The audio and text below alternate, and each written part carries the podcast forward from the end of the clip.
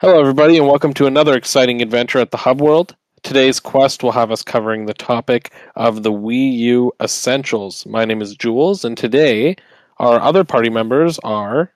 Mateo. Gino. Uh, whether you're joining our adventure from YouTube, Apple Podcasts, Google Podcasts, or Spotify, be sure to give us a like or a follow. Before we get to the main topic, we're going to start with an icebreaker from the Hub Hats. If you guys want to contribute to future icebreakers that we do, feel free to leave them in the comments. We'll add them to our ever expanding list of quick topics that we can talk about. Uh, I think it'll be a great way to for the community to be involved. So if you have one, just by all means send it to us in the comments and we will add it. Agreed. Just to kind of add on to that, like this is something that we've done icebreakers before. We haven't really mentioned the hub hat. It's something we're trying new. This is kind of our bonus game um, to start off every episode now. Um, and we're going to be pulling this list of icebreakers that everybody at the hub has contributed to from the hub hat.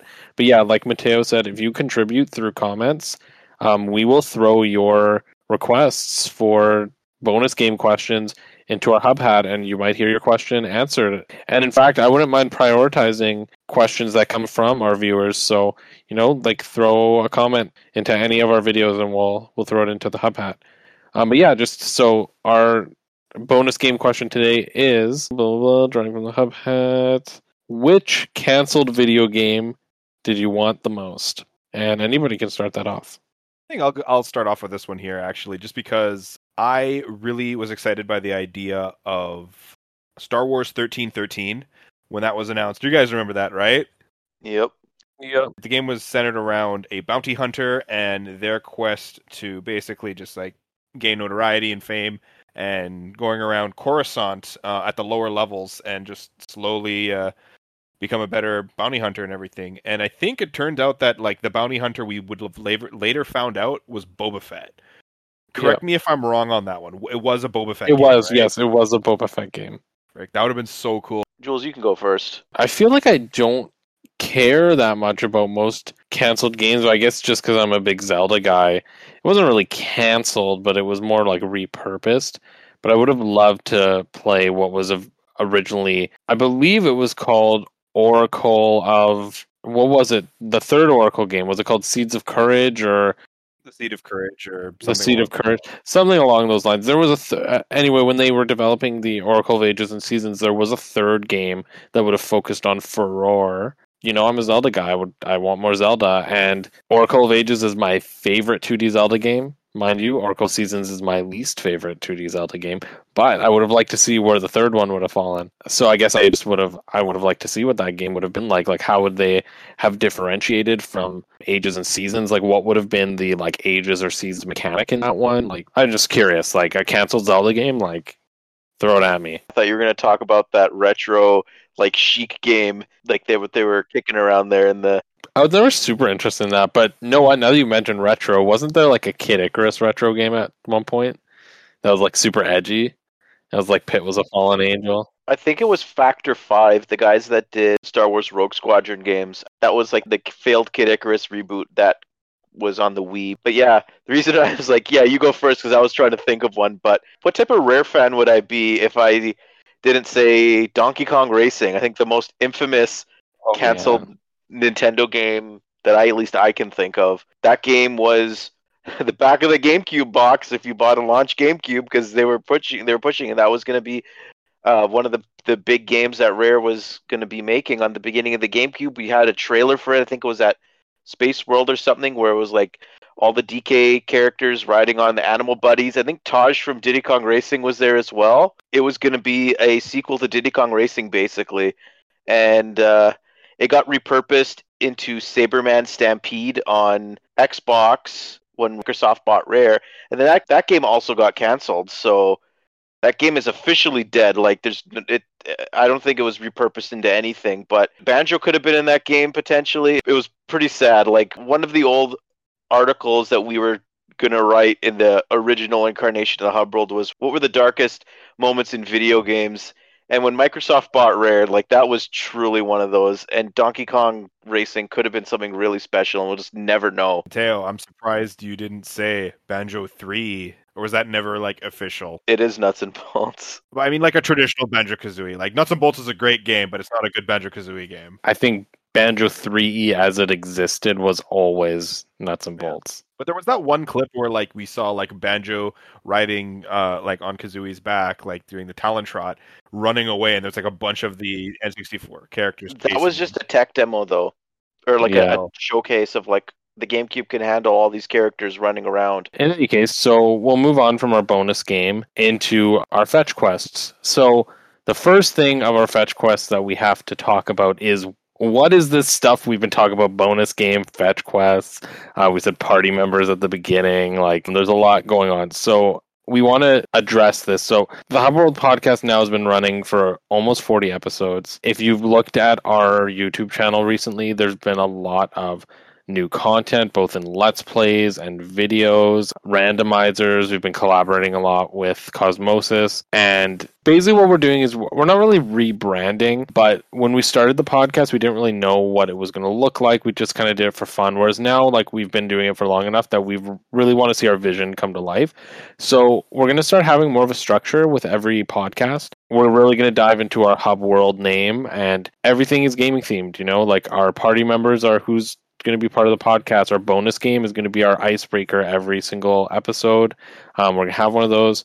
Um, and our fetch quest is a segment that we're going to do before the main topic where we're just going to tell you a bit about like either news that has just popped up, things that we're playing or doing, and just something like a catch up just to kind of like talk or tell you any news like we are now. So just so you know. So anyway, we can move into the main fetch quest kind of like discussion. Does uh, does anybody have anything they want to share with anybody? Any news you're excited about? Any games you've been playing? Like like anything just short, then brief that you want to say? I'm um, looking forward to going into Animal Crossing because the newest Animal Crossing update came out. Uh, so the day we're recording this podcast, two days before it should have. So I was planning on going to Animal Crossing in a few days, but now I got to do it now. And then also. Uh, there's some Banjo Kazooie related news. Grant Kirkhope, the composer of Banjo Kazooie, released his new like I think it's called Banjo Kazooie Rejiggied. It's a Banjo Kazooie soundtrack where he has played around with almost every song except Clanker's Cavern, I think, and it's fantastic. I listened to the whole thing and it was just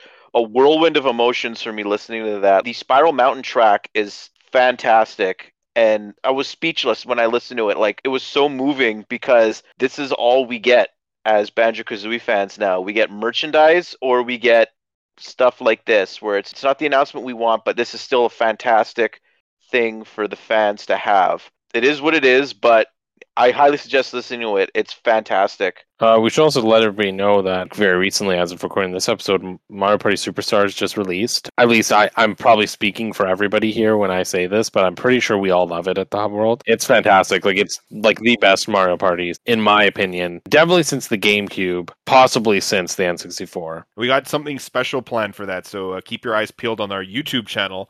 If you're already here on YouTube, uh, keep your eyes peeled for the next few days. Yeah, definitely keep your eye out. We got some stuff. Moments before we started this podcast, in addition to Animal Crossing being released, I also delivered a very special gift to both Mateo and Gino that I ordered on the day that Sora was announced in Smash Bros. So, just to give you some context, we're all big Smash fans, as you probably know if you follow our content when Smash Bros. Ultimate got announced, we did something like a Smash draft to see um, which characters we thought were going to be in the game, and that ended up going on way longer than we anticipated because of all the DLC.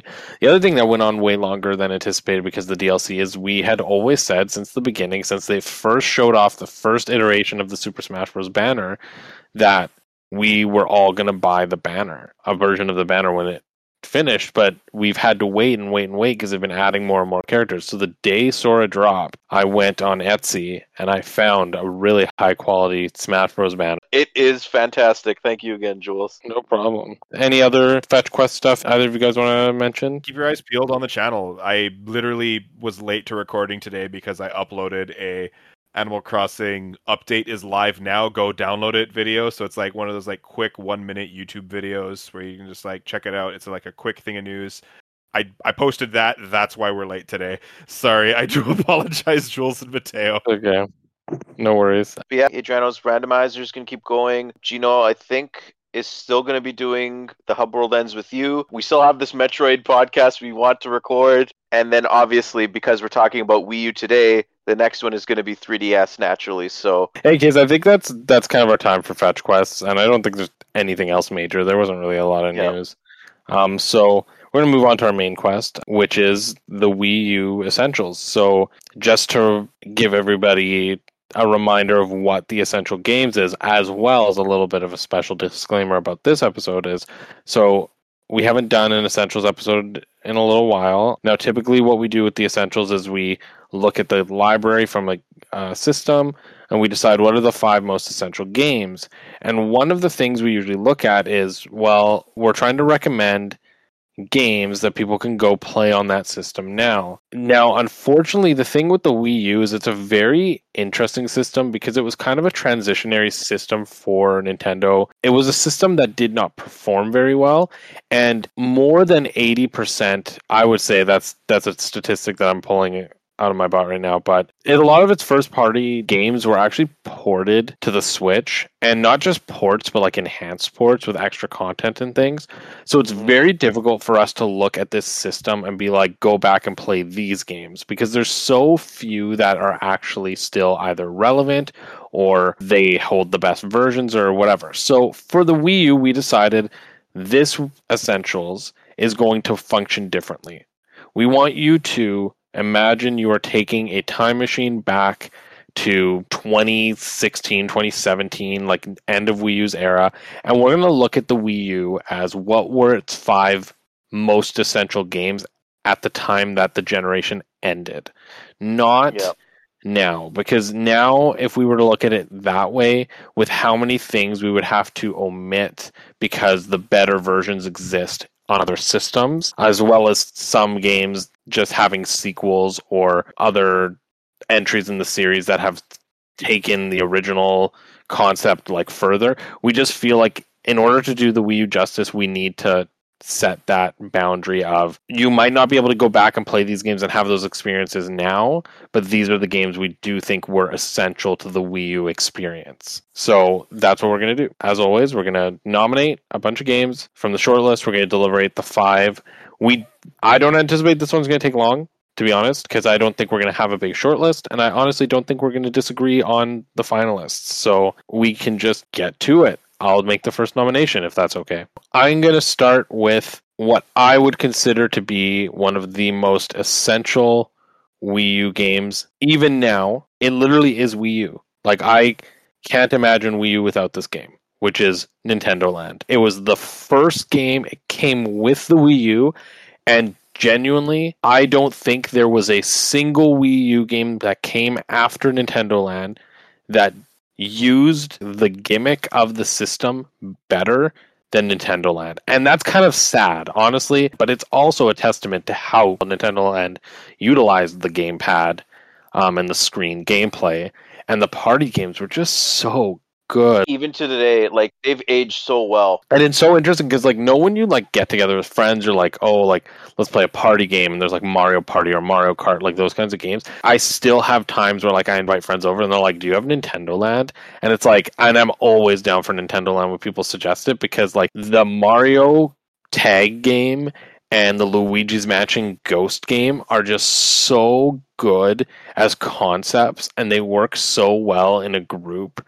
Like the Animal Crossing game is also really fun, and then some of the co-op ones too, like the Zelda one, um, as well as the like tournament style mode that comes at the end, where you can even face off in some of the like other games, like the Donkey Kong one. And I remember having a blast with that game, even with my dad. Like my dad was obsessed with the Donkey Kong one, where you had to tilt the gamepad and like ma- try to get as far as you could to the bottom. Like Yeah, that was a good one. Donkey Kong, whatever it was called, was my favorite game on Nintendo Of course. Yeah, it's such a and it's such a celebration like for Nintendo fans and that's what I look at. Like I feel like it represents the Wii U because as much as the Wii U did not perform well, as much as the Wii U's library now is a little bit outdated and surpassed by kind of what's happening with the Switch, I do genuinely feel like the Wii U was built as a system for Nintendo fans. Like there was a lot of games that were developed on that system that were for core Nintendo fans, and maybe that's why it didn't have a vast appeal.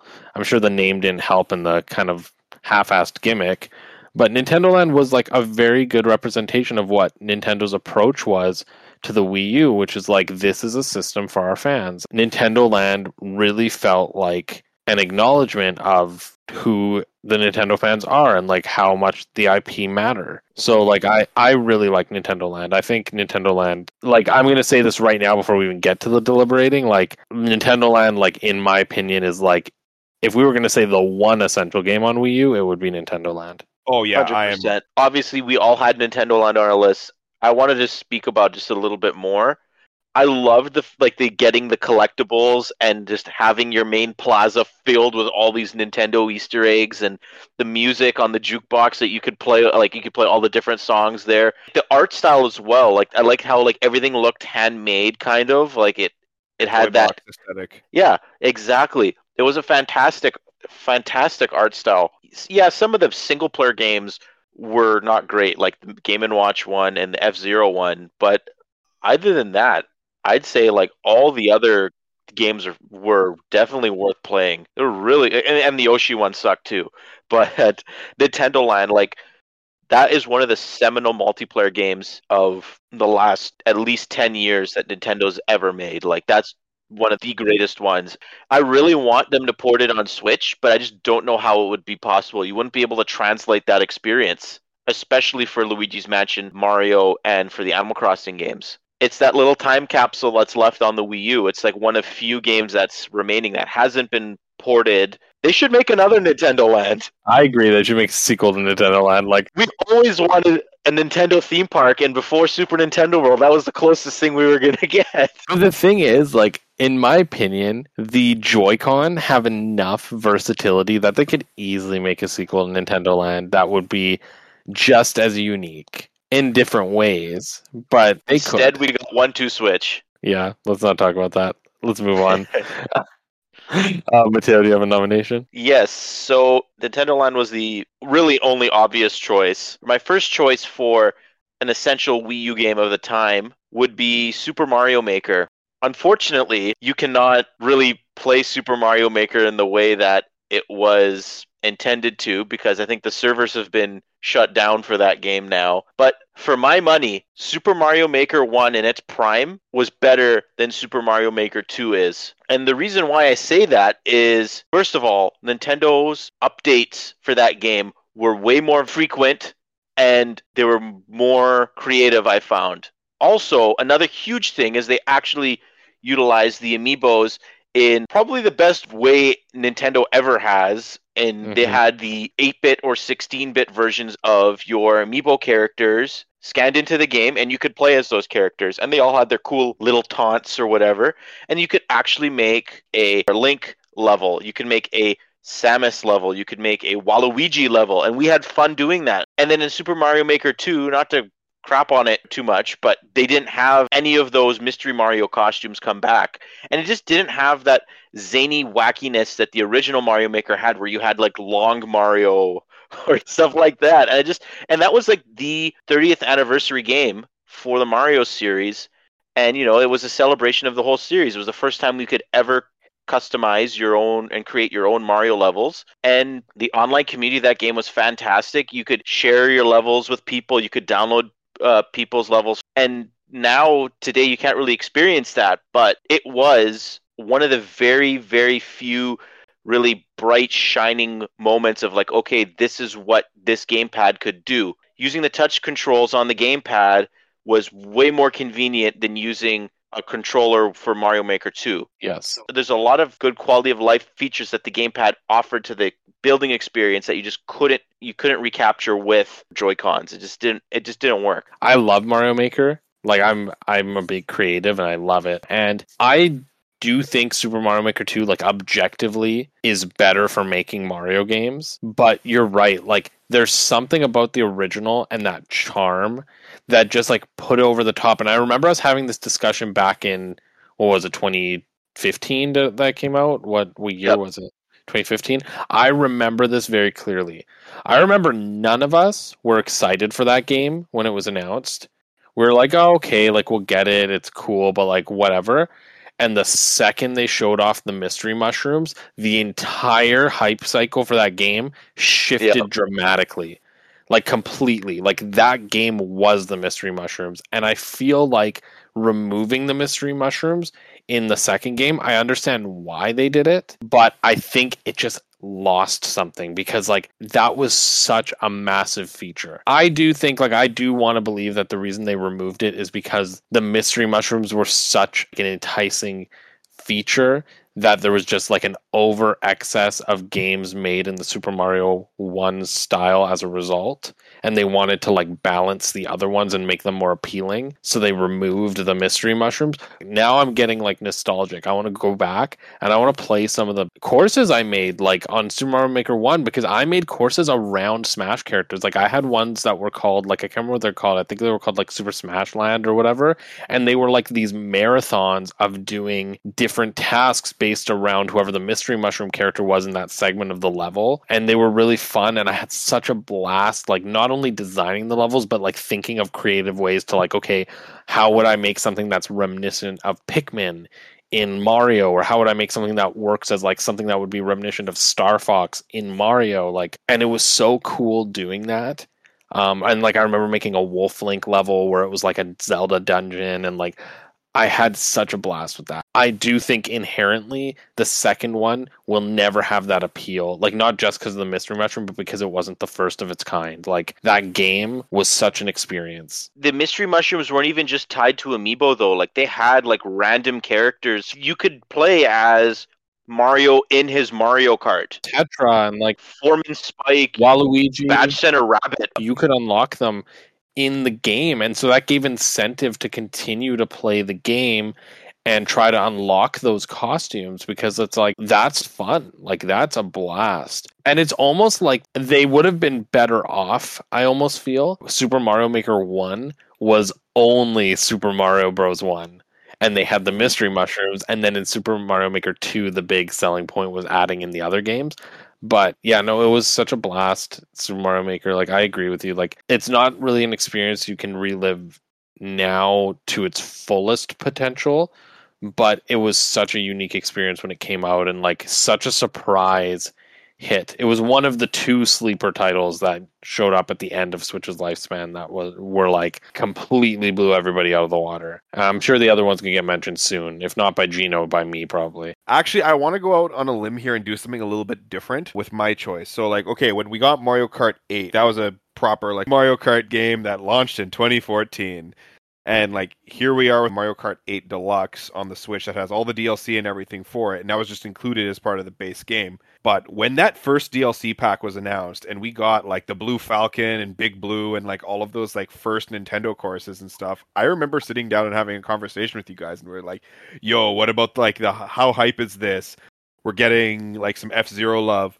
Uh, they're testing out some stuff for it, or like, hey, does this lead to like Super Smash Kart and things like that? And it was just like this big deal. And then uh, eventually, in like the later pack, we got like the Animal Crossing course, the Zelda course, the Link and the Master Cycle came in, and like the Animal Crossing stuff was in there with the villagers, and we're like, oh, it's Super Smash Kart. Where's Kirby? So yeah, the the DLC for Mario Kart 8 when those were announced, I I, I you know what, I'll just put Mario Kart 8 as like the complete package with the DLCs and everything because like that was just like a fantastic game. Seeing everything come out was almost as good as watching those early Smash trailers for Smash 4. Not exactly where you were going with that, huh, Jules? Mario Kart 8 was on my list. Like it definitely should be said. Like Mario Kart 8, like I've been very transparent about my Mario Kart opinions and like I genuinely think people should not be allowed to have the opinion that any other Mario Kart is the best Mario Kart. Because Mario Kart is, 8 is objectively the peak of the series. Like no hands down, like I think Mario Kart almost always gets better with every single game and Mario Kart 8 is like especially after the DLC is like literally the best Mario Kart game. And it's still like arguably one of the best looking games Nintendo's ever made. And it's Yep. about those So- moments too. Like I think I think Wii U, like I was saying, is like about. I really think it was a a a system for the fans because there was a lot of big moments. There was a lot of moments, and it's like you can't go back and relive those moments exactly. But like Link being in a Mario Kart game, that day they announced that Link would be a DLC character in Mario Kart was massive.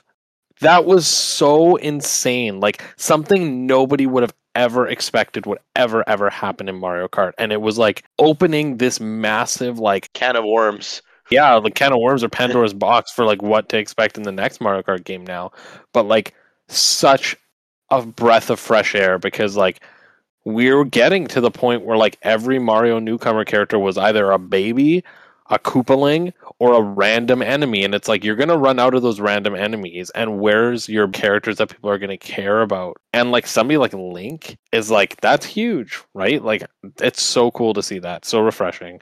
And the courses in Mario Kart 8 are just like Yeah. really well designed. Some of the best courses in the series, and they chose the best courses to redo. Except they ruined Rainbow Road 64, but I can forgive them for that. The Rainbow Road 64, I still say, is great. You got the hype train, you got everything, but there should have been a mode where you can turn on three laps and have that 15 minute race. It was too long in Mario Kart 64, but the game speed and the, the size of the characters and all that in Mario Kart 8, It would have been fine. it wouldn't even have been a really long race, even if you had what you had, but done three laps.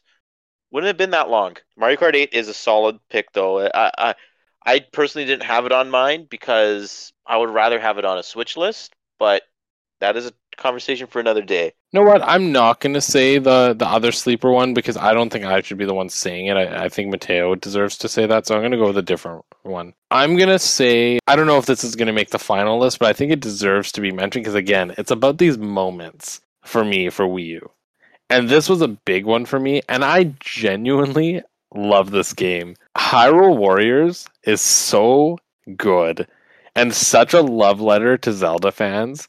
And the plot is so stupid and so over the top and ridiculous, but like the amount of stuff they gave us in that game. Like I remember they announced it and they just showed Link taking out like hundreds of bokoblins. That was already cool. And then they announced that you can play as characters like Impa and Zelda, and that was nuts. And then I remember the first E3 where they showed Midna, and I was just like, "What?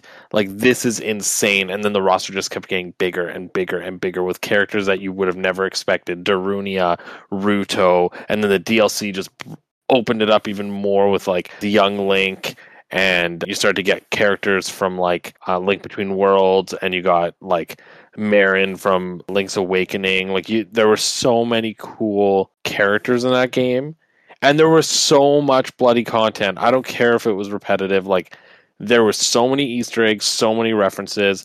Such a fun experience as a Zelda fan, and to play that all co-op was such a blast. I really love Hyrule Warriors. I still, on occasion, when I'm bored, will pick it up and play it.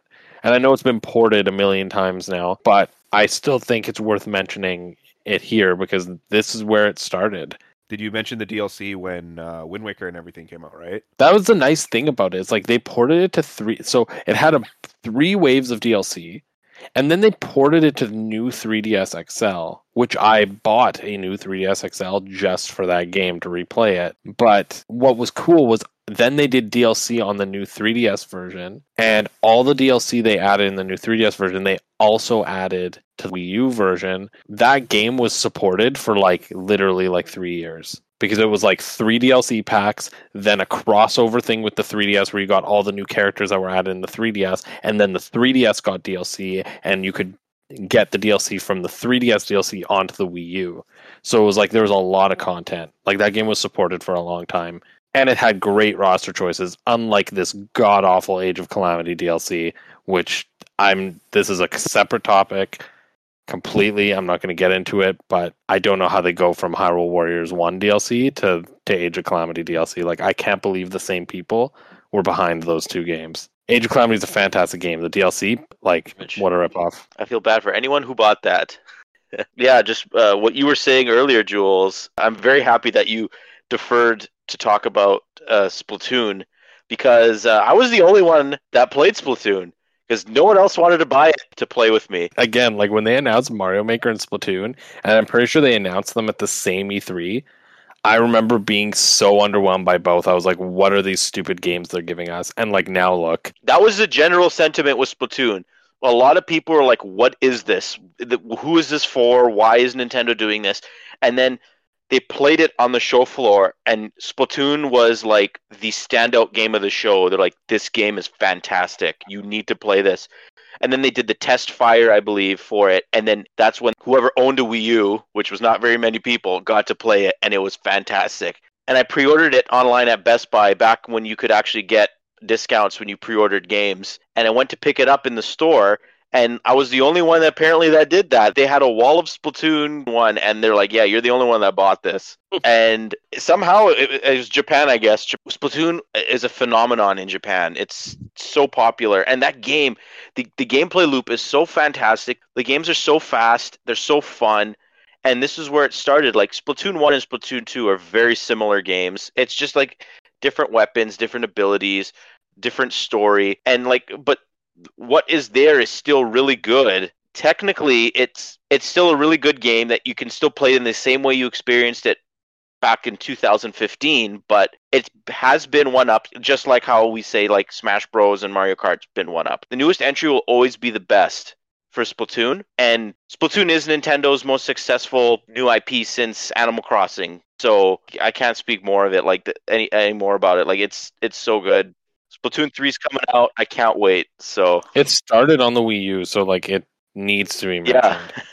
yeah. Like it's like it's, like one of the few really really like bright spots for the system. this is the way I hold Splatoon, okay? And I promise you, I mean this with all the love in the world. To me, it's like Ocarina of Time. It's clearly been surpassed in its series, but it's stupid to talk about the series without mentioning it because it's such an integral point.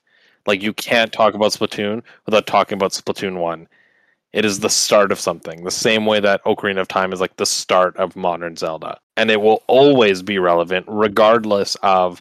Like, that's the thing, is Splatoon 2 will eventually become irrelevant because Splatoon 3 will be better, but there will always be a reason to talk about Splatoon 1 because it will always be the first and will always be the thing that started it. I don't know about that because Splatoon 2 has the Octo expansion, which is phenomenal. It's true, it is very good. But I I don't like uh, the comparison to Ocarina of Time because Ocarina of Time is still uh, Still a better game. yeah, still a phenomenal game. As the Splatoon 1. I would never go back to playing Splatoon 1, but I would go back to play Ocarina of Time. In fact, I am playing it right now. Fair enough. Gino, do you got another? Yeah, I'm gonna go out on a limb here and say Pikmin 3 actually. And like again, like this is another one of those games that does have a re-release. I would argue that Pikmin 3 Deluxe is missing something that may eh, like something that is absolutely integral to the original Pikmin 3 experience, and that's the copad. Uh, so the Switch doesn't have that asymmetric gameplay and the controls and stuff that the original uh, Pikmin 3 does because like your Switch is docked and you're going to be using a Pro controller and stuff. So like fl- flipping back and forth between menus and things, I found it a little annoying when I could just like look down at the gamepad and be like, "Oh, here's exactly the stuff that I wanted in the first place," right? So I find that the Copad gameplay from Pikmin 3 definitely a lot better and it was just fun and it was like the first time we got like a brand new Pikmin game in such a long time. And we were always used to like, okay, we have to go back and play the new play controls of Pikmin 1 and 2 and like they've been talking about this game for a really long time, but there was no new game in the series until Pikmin 3 came out. So That will be I don't know. Pikmin 4 as well. We've reached a Yeah. point where Pikmin 4 has been talked about more than Pikmin 3 was. like it was like right after Pikmin 3 release. I don't know if it's been talked about more, but it's just been a really long time since we've heard anything about it. Right? It's Yeah. not like with Pikmin 3. Like Pikmin 3 was supposed to be on the Wii, I believe, and then it was like, okay, it's coming to Wii U, and then Pikmin, like, do you guys remember in the 3DS when the free 3DS first launched? It launched basically with nothing, and then the first big game that came out was Ocarina of Time 3D. Mm-hmm. Very similar release with the the Wii U, where like, okay, yeah, we got Nintendo Land and we got another new Super Mario Bros. game at launch. Pikmin 3 was supposed to launch with the Wii U, I believe, and it Yeah, got it was. delayed until the following year, and there was literally nothing between launch and Pikmin 3. And Pikmin 3 was the first big Yep. game that we could play on Wii U. It was Yep. like Wii U launched in like November and Pikmin three, I think, came out in like August. It was like almost a full year. I don't know if Pikmin was that late. I feel like Pikmin was like May or something, but Maybe you're right. Yeah, maybe the new one was August, but um, yeah, it was something like that. It was like six months or like eight months. it was July. Oh, geez. Oh, July. Yeah, there you go. It's okay if we move on from Pikmin three? Yep. So I have a few games left. I'll start with one that I know that neither of you guys have played, but I think it should be mentioned, which is Bayonetta 2. Bayonetta 2, in my opinion, is the best game in its series of only two games as of now. Third one coming. But it was a again, like all about those moments. Like Bayonetta 2 being announced on Wii U was a big deal. Like it was a massive third party grab for Nintendo on a system where there was barely any third party support. Nintendo made a power move because they recognized that Bayonetta was a cult classic that was not going to be made unless somebody funded it. So they, you know, made the decision to fund this game that was like completely outside of their demographic to try and pull in a new group of gamers into Nintendo. And the game was really good. Like it was really well made. It was very true to its original kind of like design. They didn't dumb it down or Nintendofy it. Like Nintendo just funded it and they were like, do like what you did and you know, like have fun with it. And then Bayonetta as a character kind of blew up because they decided to throw her into Smash after. And like now you have Bayonetta 3 is this massively like anticipated game on Switch. I remember when Bayonetta came out because I remember it came out the exact same month that Darksiders 1 came out. Because I remember following both of those games and being like, I want to get one of these. And I ultimately went with Darksiders over Bayonetta. But I was aware of what it was, but it didn't sell great. Like it got great reviews, but was not super popular. And like the fact that Nintendo saw that potential and then like doubled down into it and now built that series to kind of be Bayonetta is almost associated with Nintendo at this point, which is kind of weird because she's like very outside of Nintendo's image. Um, and like it's a really good game and another one of those games I feel like you need to mention because it was a big moment for that series and that character and for Nintendo. And on top of being like an exceptional game. So, Jules, I have absolutely no like stake in Bayonetta whatsoever. I've never played any of the games. The Bayonetta 2 re-release on Switch, does that have new content that the Wii U version like didn't have? Or is it just No. the same game? Same game. So there's not uh, a definitively like better version of it out there. No, not as far as I'm aware. Maybe they added some more like Nintendo costumes, but as far as I'm aware, I'm pretty sure it's the same. Solid choice. I figured you would say that. So this is actually my going to be my last nomination. I have a bunch of honorable mentions, but I will save those for obviously the honorable mentions. Uh, Donkey Kong Country Tropical Freeze. I don't think Tropical Freeze is necessarily better on Switch. Yes, there's new funky mode. It's there for the memes, but it is exactly the same core experience you would have experienced on Wii U. When I reflect on it more and more, it is my favorite Donkey Kong Country game. It's a fantastic game. They brought David Wise back to do the score for that game after he wasn't in Donkey Kong Country Returns on Wii. And just like Riley and I literally marathon this game from beginning to end the day it came out, and we had such a fantastic time. Donkey Kong ha- is more of a challenging 2D platformer, and like it came out in an era in which I just was so burnt out by 2D platformers, yet it was the only one I beat because I just think the level design in that game is fantastic.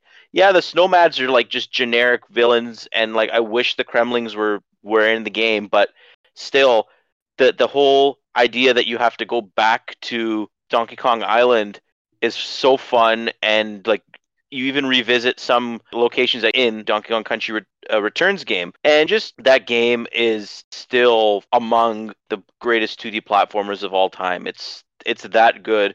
Playing with friends is really fun as well. I really want to replay that game. I might pick it up on Switch, but I have the Wii U version. It's just as good. And if you haven't played it already, you should. It's a fantastic game. So Donkey Kong Country Returns is my final selection. Gino, did you have a final nomination? I have two, but I think they're more like along the lines of honorable mentions, and I wouldn't individually put these games as honorable mentions. I'd put them both together as a single honorable mention. Okay. Well, Yeah. I I do have a nomination. I actually have. I had one nomination, and when you had said two games um, that you had, I realized I'm like, oh well, actually, I do have two games because these games could kind of be grouped together in a sense, but they're um they're actually they shouldn't be grouped together. But it made me realize that I I think we all omitted something very very big. So the first one I will nominate is Super Mario 3D World. Like, of course, it has been ported to Switch, and I don't think there's any denying that the Switch version is better. But again, like when we're looking at the Wii U, I don't think we should look at like the fact that there's been enhanced ports. And Super Mario 3D World, it was one of the earliest games on the system, and it still is like exceptionally like one of the best games on the system. It's incredible, like what they did with Mario. And I remember it was like we saw that trailer for the game, and I know me and Riley had the opinion like, what is this crap? We wanted something like Mario 64. But then playing that game, holy crap. I'm going to go ahead and say this, and maybe it's a big claim, but I don't think there is a single co op adventure game that I've ever had more fun with than Super Mario 3D World. And I kid you not, since that game released originally on the Wii U, I've probably played through it like 15 times. I love that game. It's fun to play by yourself. It's fun to play with others. I've played it so many times with my sisters. I've played it so many times with friends. Like like you can play competitively you can be a troll you can hurt each other you can help each other. There's so You much variety. There's so much levels. There's challenge too. Like the post game is challenging like very challenging. And like the fact that rosalina was unlockable was such a surprise especially because that was before she was in smash so that came like out of left field. Like holy like rosalina's playable in like um adventure mario game. Like I think that game was just done very, very well. And it makes me want them to make a sequel to that game. Like I really love that style of game. So I, I do think that Super Mario 3D World should be mentioned here. I I definitely have held back nominations just because I'm like, oh my god, like it's hard for me to disconnect the ports. This is a time capsule type thing. I'm I'm really trying. 3D World is a fantastic choice. The, definitely the turning point for me with 3D World because like I was with you and Riley there. Like I wasn't too hyped about it. We're wanting a sandbox 3D Mario that we did eventually get in Odyssey, but the turning point was at Nintendo Direct, I think it was, and Bowser came out of the jar, and the music kicked in, and then we saw the game. Like Nintendo games often look a lot better the second time around when you see them, and 3D World is another one of those instances where like this game definitely looks better. They polished it up more. They've gone crazy. You saw the the silhouette level similar to Donkey Kong Country. We saw the Mario Kart bit, like the, the Zelda bit, like that. That trailer definitely built the hype for that game, for me at least.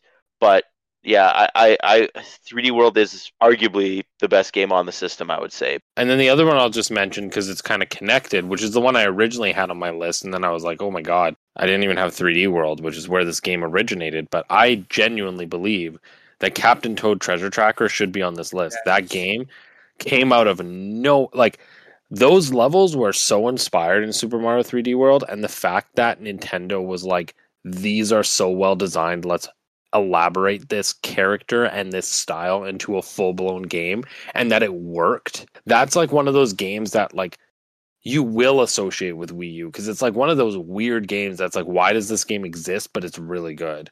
I really love Captain Toad Treasure Tracker.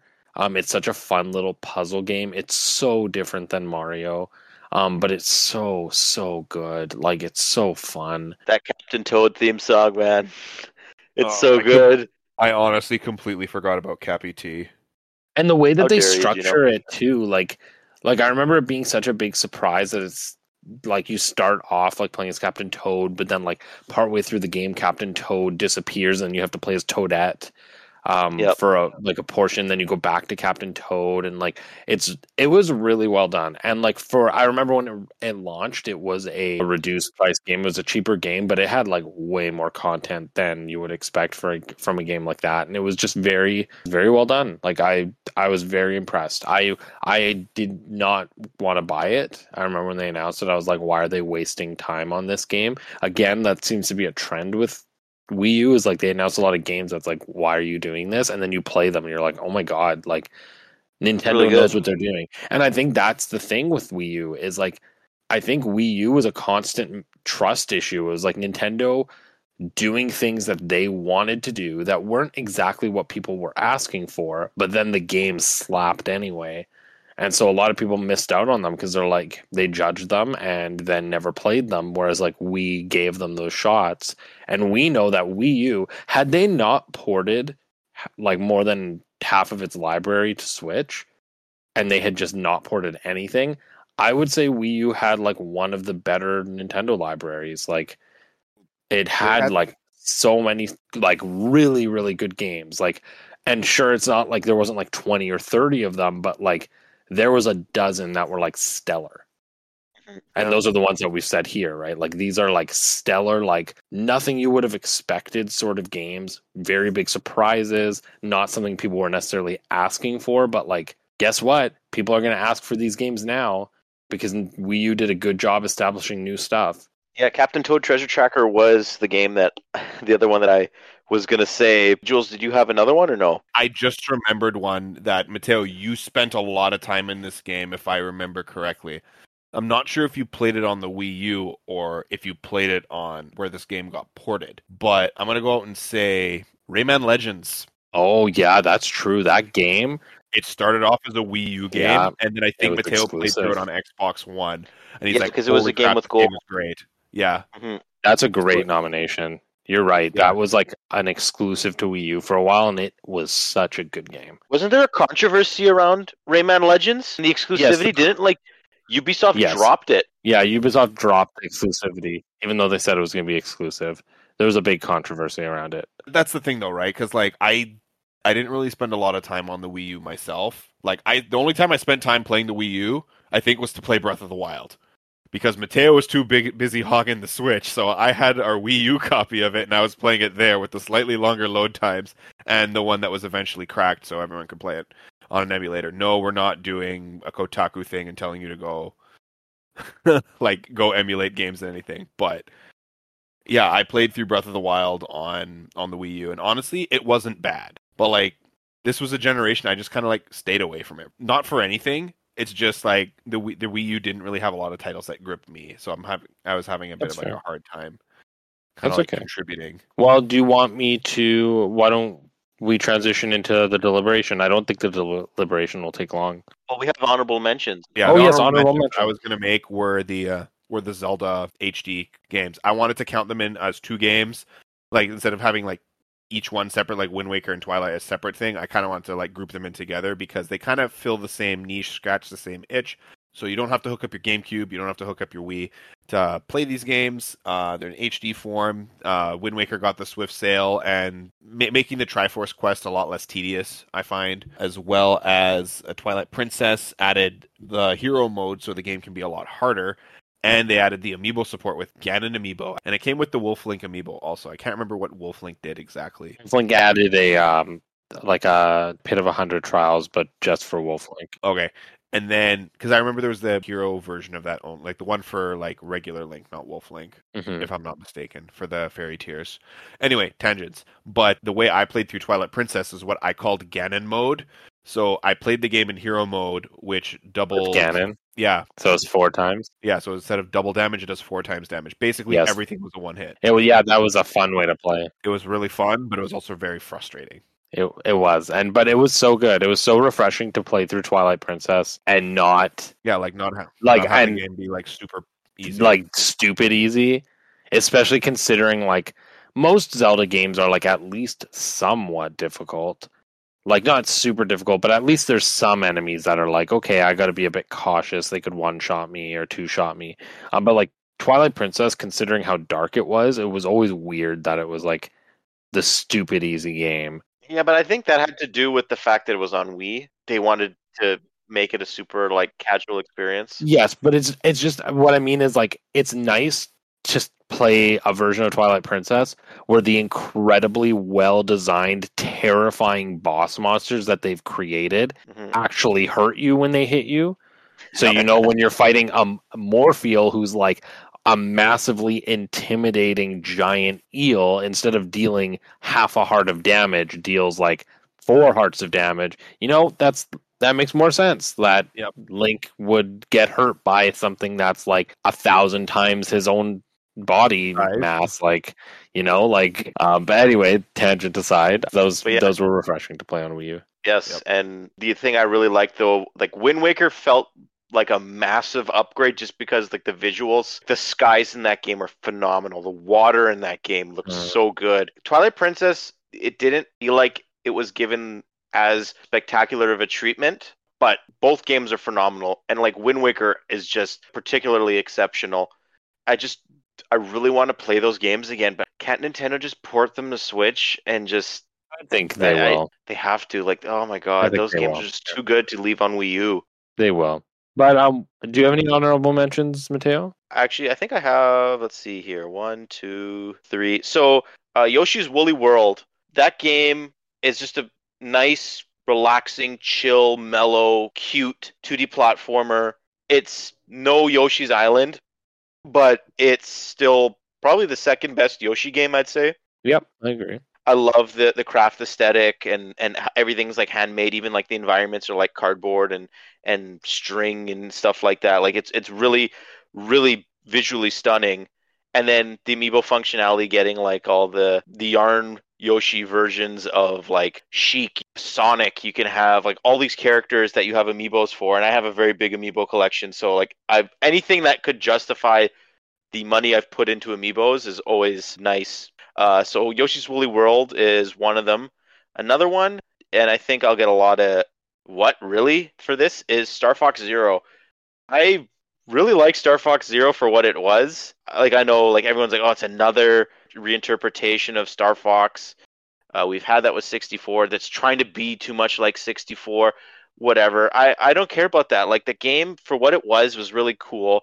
I like how they find like before Star Fox 2 got released on the SNES Classic, this is where the walking like the walking Arwings finally like appeared was in this game. And I kind of didn't mind like the Gyrowing or whatever the the helicopter like the small copter mm, whatever vehicle was. I like that. And like the Landmaster segments were really fun as well. I actually thought those were really good looking. And I know a lot of people criticize this game because it just it just seems super generic and empty and whatever, but you know, Star Fox is supposed to be a game that you can complete pretty quickly and it's more about getting your high scores stuff like that. And I felt like it was unfairly criticized for that. And like I love the redesigns of Team Star Fox. Yeah, it, it would have been nice to continue the story after the events of the original Star Fox or Star Fox 64, whatever reboot, whatever the want to version you want to call it. But hey, it's it's still a fun game. You can find it for cheap. Came with Star Fox Guard, which is a thing. You can you can play that too. It's not that great, but it's if you find a copy of Star Fox Zero, you'll probably find a copy of Star Fox Guard. So Star Fox Zero is really underrated, I guess, in my opinion. You're just saying that because we bought like 30 copies of it to pay for our Switch. Yeah, and I have two sealed copies of Star Fox Guard that I am saving. Maybe they'll be worth a lot of money one day. Who Yep, knows? because um, they're not for resale. so you couldn't use it as part of your exploit. and my last one is Paper Mario Color Splash. Now, Paper Mario Sticker Star is is hot garbage, and uh, well, actually, we might talk about it in the 3DS Essentials. But Color Splash kind of redeemed Sticker Star in a way because we thought Paper Mario was going downhill real fast after uh, Sticker Star and Color Splash. You know, Huey was a great character. I really liked the, the the visuals. Honestly, like that's another fantastic looking game. Like how you could see like the the fibers in Paper Mario is really cool. The writing in that game is fantastic. The music's fantastic. The battle system leaves a little to be desired, and it's kind of annoying having to find paint every once in a while. But for what it is, it's a really really good game. But it's still not quite what we want with Paper Mario. It's probably what S- Sticker Star could have been at its best, and it perfected that if you could perfect that. It's still a good game. It's like a solid like 7 out of 10 game I'd say, but it's it's an honorable mention. It's not like the best of the Wii U. And it was like the last really big game, if you could call it a big game to come out on the system. So, It was definitely one of the last first party games. Yeah, yeah, those are my, my honorable mentions. I I have two. I'm just gonna say them really quick. I'm not gonna go into them very much, but I don't actually have any intention of ever going back to play this game, um, nor did I f- enjoy my full experience with it. But I think you should mention Xenoblade Chronicles X because it is a very good game, and you can pour hours and hours and hours into that game. I just had a lot of gripes with it, especially after I poured like 50 hours into the game, and then like after achieving the the like max, I found out how like easy it was to lose them, and I just had gripes with Yeah. it. But in terms of just sheer RPG design, it's actually phenomenal, and it's done a lot for the genre. Um, and a lot of people consider Xenoblade X to be like fundamentally one of the best RPGs, like action RPGs out there, because of the way that it handles like that dangerous world. It's basically like Xenoblade, the way it's structured, like the other two games, is when you get to a new area, all the enemies you can usually take down, but there's some enemies that are really strong that you don't want to go there, and that's how they keep you away from certain areas that are supposed to be high level areas. But Xenoblade Chronicles X, and they did this in the marketing, they marketed it as this is a very hostile world. They did the opposite basically everything around you is like way over leveled and way too powerful and the way you find out where you're supposed to go is you have to look for those small paths of things that you can actually kill. Um so like the only way like you are navigating a very hostile world and it, it's very cool. There's a lot of cool things to it just don't think too hard about the story it's not great. And then my other honorable mention because i had a great one day of playing this game on Wii U. And there was a lot of hype going into this game. And I know why we didn't play it for more than one day, and it's because of burnout. But we were hyped for Pokken Tournament. And it came out around my birthday. And I remember I had all of you guys over to play it on my birthday. And we played that game for like 12 hours straight and then never played it again because we just wore ourselves out. Like we played Yep. too much of it on that first day that we just like were like, okay, special is- controllers for it. Yeah, but it was a cool game, like a cool concept. Had a great roster. It was actually very, very fun. I liked the kind of like rock paper scissors it had going on within its structure, and it was really, really good. And I wish that we had stuck with it a little longer, but either way, really enjoyed that game. So that's my last honorable mention. Really, guys? No one, no one mentioned Mario Tennis, Ultra Smash, No, or Animal no. Crossing Amiibo Festival. Oh, no! what? I actually meant to mention Animal Crossing Amiibo Festival. Now, I don't consider Animal Crossing Amiibo Festival to be a fantastic game, but it definitely was quite the bargain for the five dollars I paid for it. I think I spent less than that. I enjoyed it. I thought it was a fun game for five dollars. Yep. Okay, so let's move to the deliberation. I'm just going to share my screen with both of you guys. Viewers at home, I won't be sharing my screen with you this time. This is more for us just to see to remember what we have, but I'll read out what we have right now. So we have Nintendo Land, Super Mario Maker, Mario Kart 8, Hyrule Warriors, Splatoon, Pikmin 3, Bayonetta 2, Donkey Kong Tropical Freeze, Super Mario 3D World, Captain Toad Treasure Tracker, and Rayman Legends. So we have 11 games, and we need to find the five essentials. Now, I'm just going to go ahead and say it. Are we putting Nintendo Land on this? Yes, I thought we already agreed that we are. Okay, so Nintendo Land's there. So we have 10 games, four more spots. Um, let's hear some suggestions. What do you think should be on? What do you think should be off? Uh, Cappy T should be on this list. On the list? Yes. Okay, so let's keep that around. I think the next like shoe in for me at least is Super Mario Maker. I agree. That was a good one. Okay, Like if let's we are it. viewing it from the hop in a time machine and play the game during that time, yes. Yeah, Sure. Throwing it on. I don't think we need Rayman Legends and Donkey Kong Tropical Freeze, so I think we should just remove Rayman Legends personally. Yeah, because it's available on other platforms.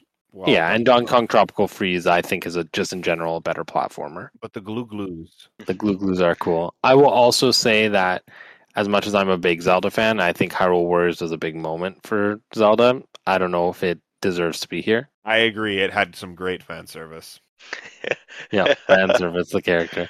Um, Uh, I was talking about like all the levels and stuff, Jules. Like, come on, like where else are you gonna get to play as Darunia? and I'm talking about fan service, the character Twilight Midna, because I am Zelda fan, and that character was there just to service me. I love Twilight Midna.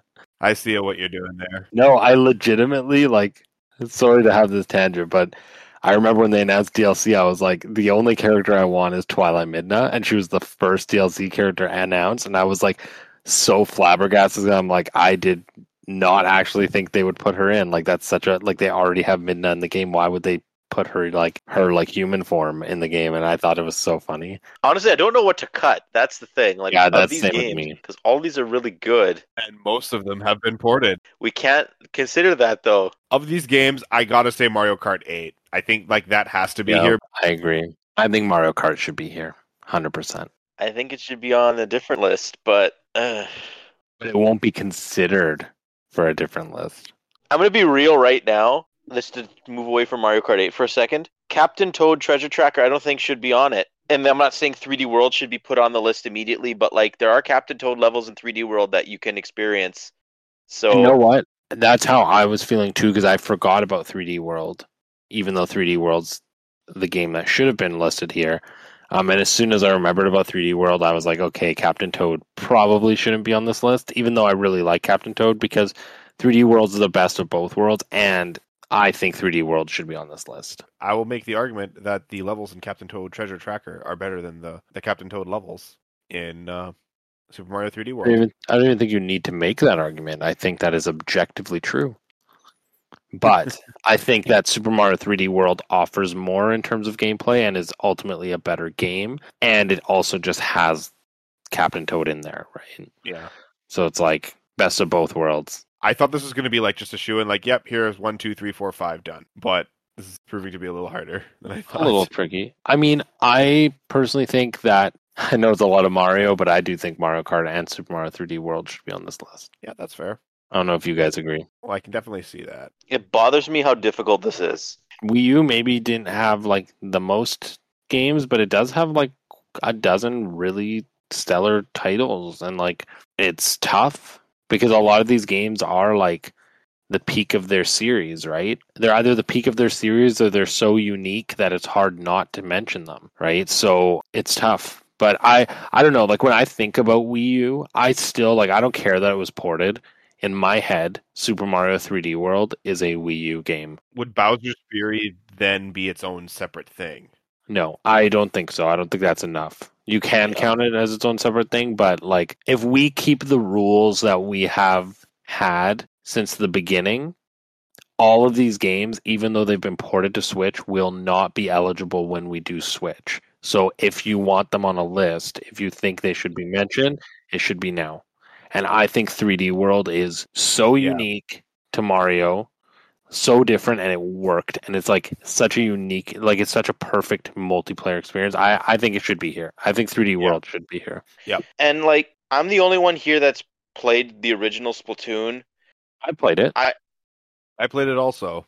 Yeah, and I know you played it, but like I, I play, I owned it. I played a lot of it. And the thing is with Splatoon, it's still a very similar experience to Splatoon 2. And I don't really like just because the series debuted on the Wii U, I don't think that's necessarily a argument that we should be valuing right now. Yes, it is an important game because it's the only like successful franchise launch to come out on the system, but that isn't relevant to, to our essentials list, really. Yeah, and that's fair. I if I'm fine with that. Like I do think Mario Kart 8 should be here. I don't necessarily care if Splatoon 1 is or isn't. But then again, like I do think it's like so unique to the Wii U experience. Like again, like if we were looking at this at in 2017, right? Like before Splatoon 2 came out, would you put Splatoon on this list? Probably. Yes, definitely. And that's what I mean is like that's where I think I'm looking at it is like Splatoon 2 is better, but Splatoon 2 is going to be surpassed. Like and Splatoon 1 will never like it will always be the first game and it will always have debuted on the Wii U. And I feel like since we're looking at Wii U as like this time capsule, like I I don't know, like part of me thinks maybe actually Splatoon should be here, I'm now thinking about something, Gules, that we completely forgot to mention then. which is Smash 4. yes, but again Because of those I DLC know. moments. Those DLC I moments. know. Like, There's a reason I didn't say Smash 4 though yeah. for me. And like I know we're supposed to look at like we're looking at it as a time capsule as well, but like Smash 4 is one of those ones that I can't I can't say Smash Wii U should be on here because Ultimate just oh, literally is like a different game that completely destroys Smash Wii U. Like I will never go back and play that game ever again. And even when it came out, while I still believe each Smash game is the best one when it comes out so far, Wii U was definitely one of those ones where I was like, I really like it, but there's so much missing. Yeah, because Yeah. the 3DS version kind of it really held it back in a lot of ways. Yeah. So, it was a very flawed game. Like and and I do like those there were some big moments. So I Smash Wii U's tough cuz like I still hold that opinion of like Smash and Mario Kart. I feel like it's very difficult to like put them on if they're not the most recent one whereas that's why I guess I'm pushing for Mario Kart cuz I'm like I love Mario Kart and this is the best one. But like Mario Kart 8 will also the most inevitably recent one too. But this is the thing though, Mario Kart 8 Deluxe added the extra item that you can hold on to. It fixed the battle mode. It added more characters. Like it, ultimately it was a port so it won't be eligible later it like it's only going to be the eligible roster. now. Like it, That's the way I look at it, because it's not eligible later. Like, so if we're putting a Mario Kart game on one of these lists, it's happening now, right? Like, Mario Kart 8 is Mario Kart 8. And whether you played as deluxe or you played it as the base game or the game with the DLC, like, Mario Kart 8, in my opinion, is at this time the best Smash or the best Mario Kart game. And I do fully believe it will be surpassed. Like the second Mario Kart 9 drops, it likely will be better than Mario Kart 8. But that being said, it's like hard for me not to put Mario Kart here. But there's also a case for it not being here. Like it's up to you guys. My opinion isn't the only one. I still like the idea of having Mario Kart 8 here just because like I feel like when eventually we do get to Switch Essentials because Switch technically could still be going by the time we get around to it, right? Like I don't think I'm going to put Mar- be putting Mario Kart 8 Deluxe on the said Switch list. That's that's kind of my logic, and I know that this is bad that we're framing Wii U's list based off our Switch list, but like genuinely, Switch has such a strong library that even if you remove every single game that originated on Wii U from the running, it's still going to be hard to to figure it out. And if you add in all those games, it's just going to be stupid hard. So that's why I'm like anything that originated on Wii U, anything like Mario Kart 8 or Hyrule Warriors or Bayonetta, Donkey Kong, like let's keep it on Wii U yeah. because it's like that's what we're debating here. So in, in that regard, that's why I think Mario Kart 8 should be here because Mario Kart Yeah. 8 is the best Mario Kart. And it's the only Mario Kart that's been able to sustain itself for this freaking long. Like when did that game come out? 2014. It is 2022 almost. And that game is still selling. That game still sells. It's Yep. eight years later, and that game still sells. Like, and people still go back and play it. And it was And the best selling game on Wii U, and it had an insanely high attach rate. So, like, I don't know. Like, I like Mario Kart Yeah. 8 is so good. I I mean, I'm fine with it being on, and now, but like now we're gonna have three game or four games fighting for one spot.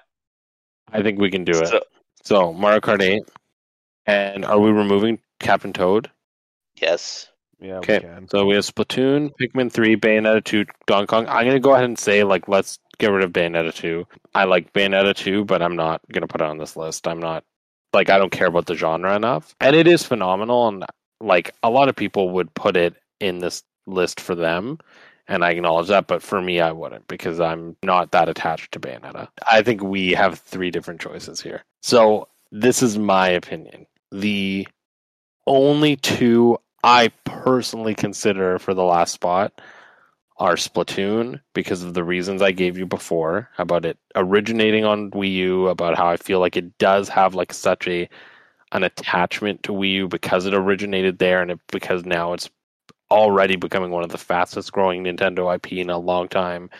Um, and it was exceptional when it was on Wii U, even though it's been surpassed. Like it was still very exceptional. Or Pikmin 3 because in my opinion Pikmin 3 is the best Pikmin game. And it was so long time coming and like it's such a well done game. And it might be controversial but I just don't think Donkey Kong Tropical Freeze is the best game in its series. And I love that game and I think it's great and I think it's one one of the most fantastic platformers that exists. But I don't think it's the best in its own series, and therefore I don't care to put it on this list. I'm kind of in the same boat. For me, I think Tropical Freeze is the one of the best 2D platformers I've ever played. I think it's the best Donkey Kong Country game. But my rationale now for, for wanting to cut it is Pikmin 3 evolved the Pikmin series. Splatoon was a new IP. Donkey Kong Country Tropical Freeze didn't really do anything that other Donkey Kong games didn't do. It yeah, it looks really good, but gameplay wise, it's still what exactly what you would think. Didn't push the envelope in that regard. This last game needs to match basically what our other four selections are offering and being that like really standout title. And I don't think Tropical Freeze fits that, unfortunately. I think that as well. That's how I'm feeling about it. It's like I like I think if you're just talking pure quality, Donkey Kong Tropical Freeze might be here, but I feel like when we're talking essential, we're never talking just pure quality. Like we're talking about something more and we're talking about more like what represents these systems. And I just don't think Donkey Kong Tropical Freeze represents the Wii U the way that Splatoon or Pikmin 3 do. Or the games that we already have there, right? Like these four games that are there are like literally like in my opinion like so attached to the Wii U name that you like Mario Kart 8 is the only one you can argue is like maybe more attached to Switch than Wii U only because you know Switch is super successful and it sold more there but it did originate on Wii U ultimately it is a Wii U game that was successful in Wii U so successful that Nintendo's like this game is so good that instead of making a new Mario Kart game, we should literally just port this one because people will really, really like it and they missed out on it and it was really well designed. Like honestly, with everything I've said, I think Splatoon should have that last spot. I I feel like putting even putting Pikmin 3 on there, I feel like it will feel too out of place with the other four we put. Like I feel like Splatoon is that one. Like if we're looking at the five pillars of Wii U, I think Splatoon is that fifth pillar. I don't think Pikmin 3 or Tropical Freeze are. I'm glad we're in agreement because I didn't want to say anything against Pikmin because I know you how badly you wanted Pikmin 2 on the GameCube Essentials. I know you're a huge Pikmin fan. I just didn't want to didn't want to push you in that that direction, but you've uh, made that up yourself. So I think that that's, and I think I was always leaning toward that. Like I do think Splatoon should be there. What do you think, Gino? I'm down either way, honestly, because like I really enjoyed Pikmin, and I also enjoyed what I played of Splatoon. I'm happy. Okay, well, I guess then if you're happy with Splatoon, we throw that on. Splatoon has Crusty Sean. Yep, Crusty Sean. So that is our Wii U time capsule kind of essentials. We have Nintendo Land, Super Mario Maker, Super Mario 3D World, Mario Kart 8, and Splatoon. And honestly, of every single list we've done in the essentials so far, I genuinely think this is arguably the best one. As much It's as I was like. I went into Wii U being like, like I don't care to do this one, but like the list we've come up with, I do think like best represents. Even though it's heavy on Mario, like I do think like Wii U in general is just heavy on Mario, and Yeah. I think it relied these. a, it relied a lot on their like Mario first party and stuff because like even like there was no Zelda game outside of Breath of the Wild, and that was eventually pushed to a Switch game. Yeah, and I think like the brilliance of Wii U, and I think that's why I think this represents it well, is Switch is all about nostalgia, all about harkening back to like the kind of classic kind of style of games. Like Switch is very much about what people have been asking for, which I'm sure we'll get to when we get to Switch. Whereas Wii U was, like I said, it was never about what people were asking for, and that was consistent with everything. Even in Smash Wii U, the characters we got in Smash Wii U were not the characters people were asking for. They were characters that were unique and different. And Nintendo's philosophy during Wii U with Iwata was like, we're not just going to give people the same stuff they're asking for. We're going to like come up with really unique new ideas. And Wii U put out a lot of cool games that were not what we were wanting, not what we were asking for, but now I can't imagine Nintendo without these five games. Like Mario Kart, less so, but like Splatoon 3D World, Mario Maker, and Nintendo Land, like like who would have known that those games would have existed and not only existed but have been like incredible. So um, that brings us to the end of today's quest. If you liked what you heard today, hit that like, subscribe, or the follow button. If you want to contribute to the conversation, let us know. Um, in the comments what you think about the Wii U Essentials. What do you think we missed, or what do you agree with? What do you disagree with? Let us know any ideas for upcoming topics or quests, or just share your thoughts. You know, leave us a comment, and don't forget to give us some of those um those bonus game icebreaker questions too. We'll see you next time at the Hub World. And Matteo, would you like to log us out with our catchphrase? Yes. I like that, by the way. Log us out. We got to keep that. Microsoft, make a new Banjo game. See you later, everyone. Thanks for listening.